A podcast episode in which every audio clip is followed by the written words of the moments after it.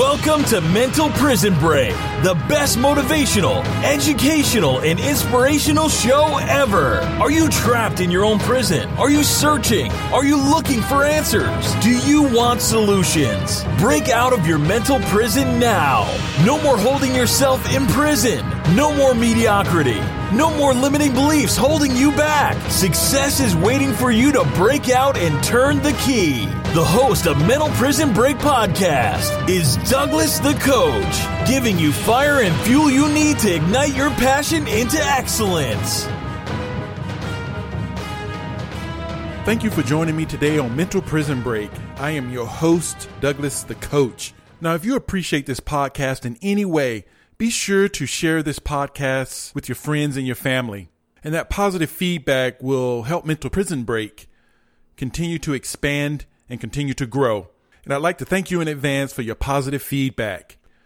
Welcome back to my story, part four. In part three, I left off at the point of me returning to pursue and complete a psychology degree.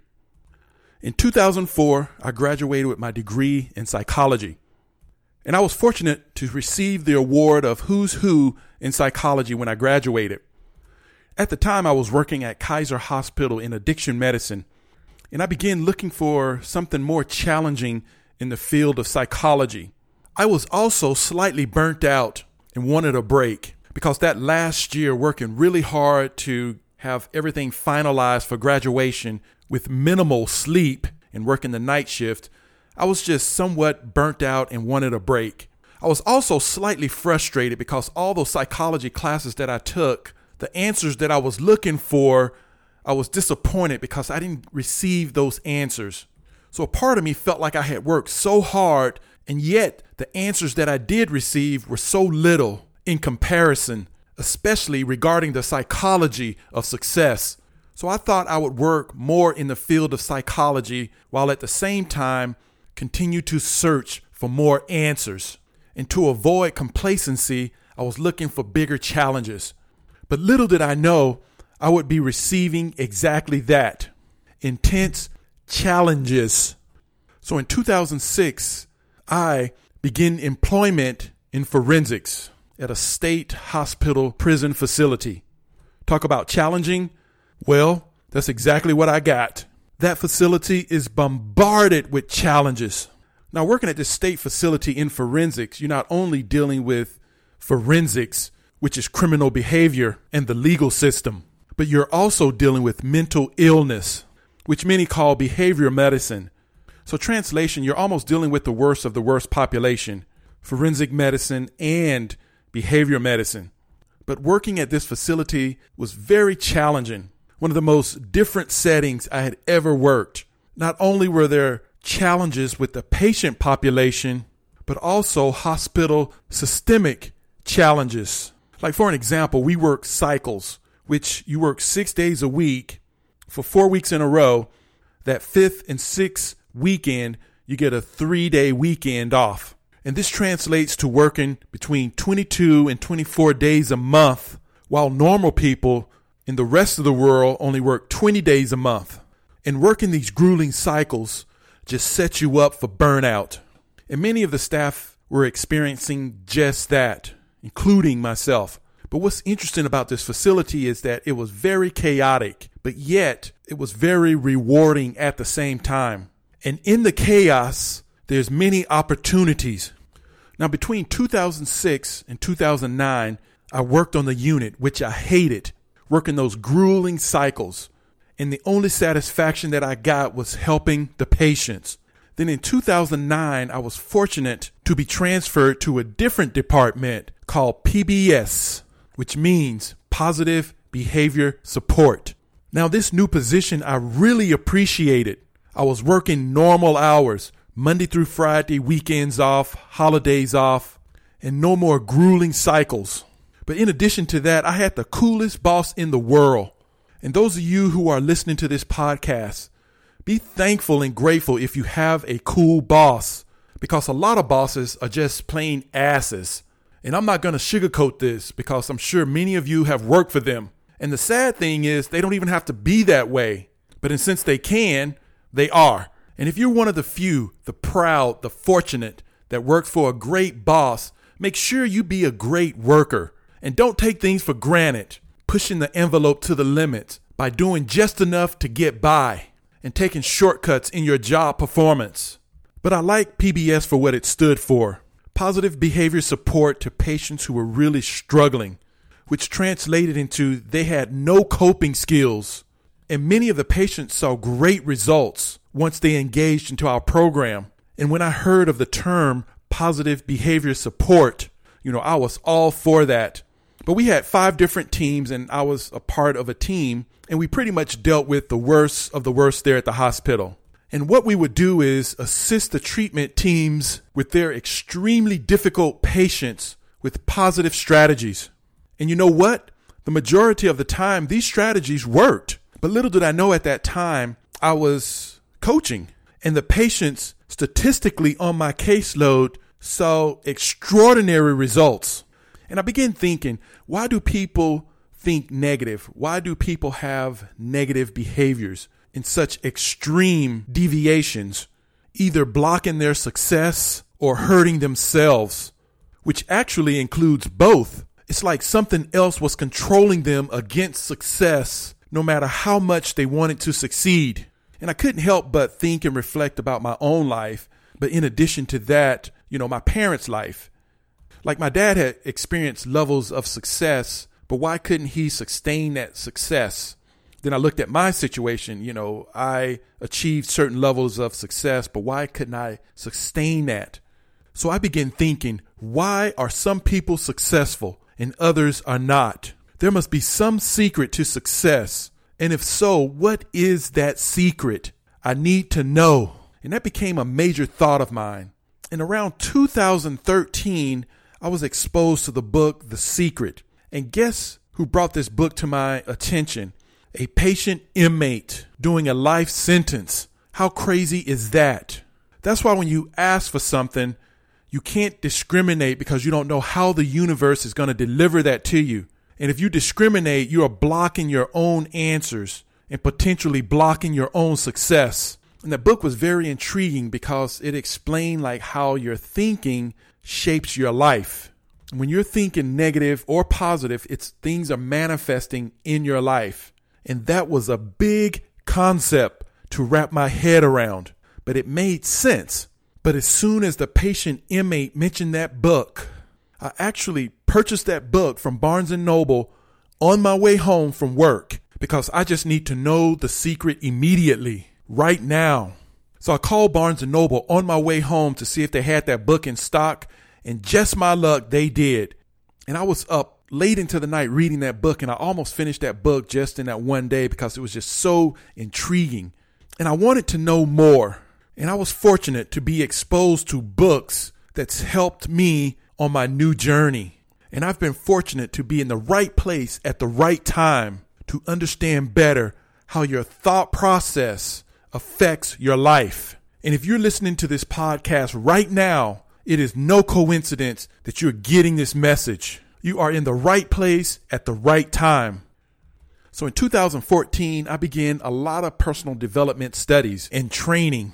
And that's when I decided I wanted to be a coach, an empowerment coach in personal development. And that's when I realized I loved personal development. Even when I was playing basketball, I had to make positive changes. I had to develop into a better basketball player. I had to change bad techniques, bad habits, and be positive in order to compete and succeed. And players who weren't willing to make positive changes basically just fell out of the loop and just faded away. And that's when I had my aha moment because I knew I loved basketball. But since basketball, I didn't know what else that I love. I was trying different things.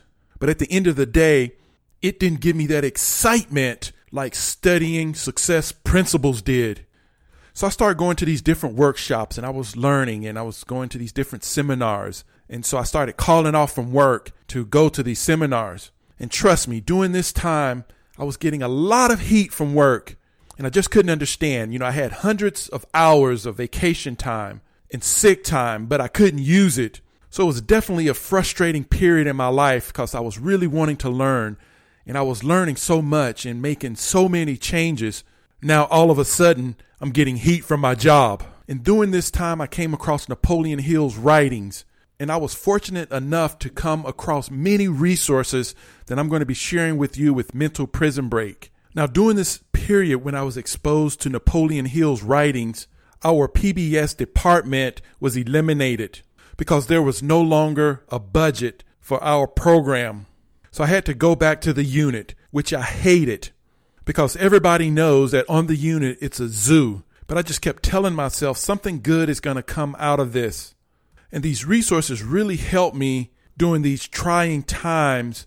These resources helped me stay focused and continue to move forward when I was receiving heat on my unit. Then in 2014, I began a men's group for the men on our unit.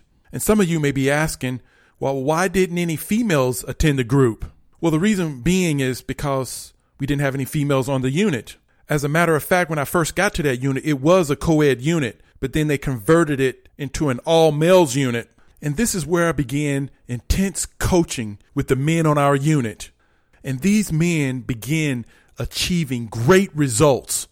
And in that men's group, I began to see trends and patterns if a patient was willing to consistently come to group and implement success strategies, the men saw results.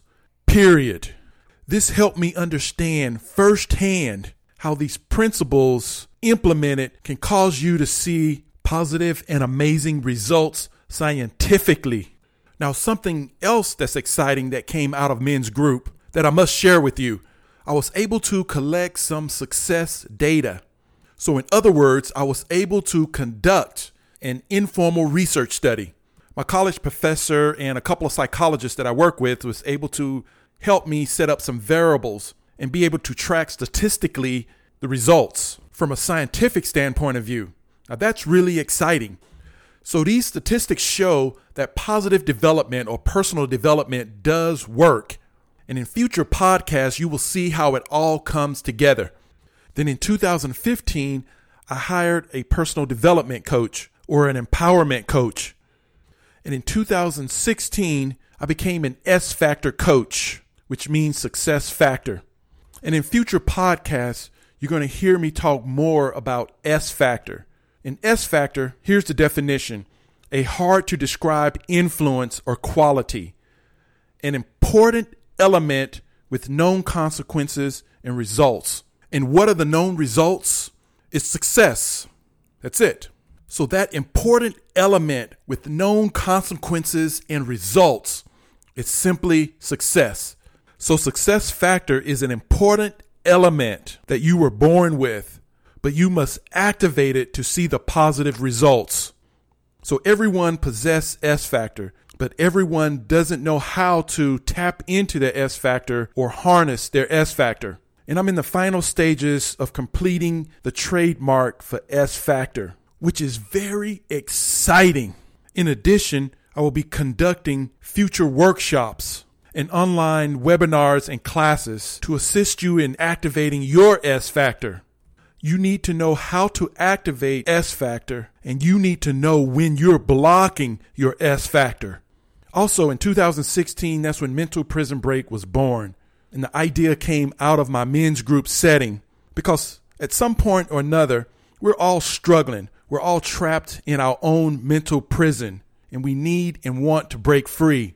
And that's what Mental Prison Break is really all about giving you the necessary resources to help you succeed and reach your goals.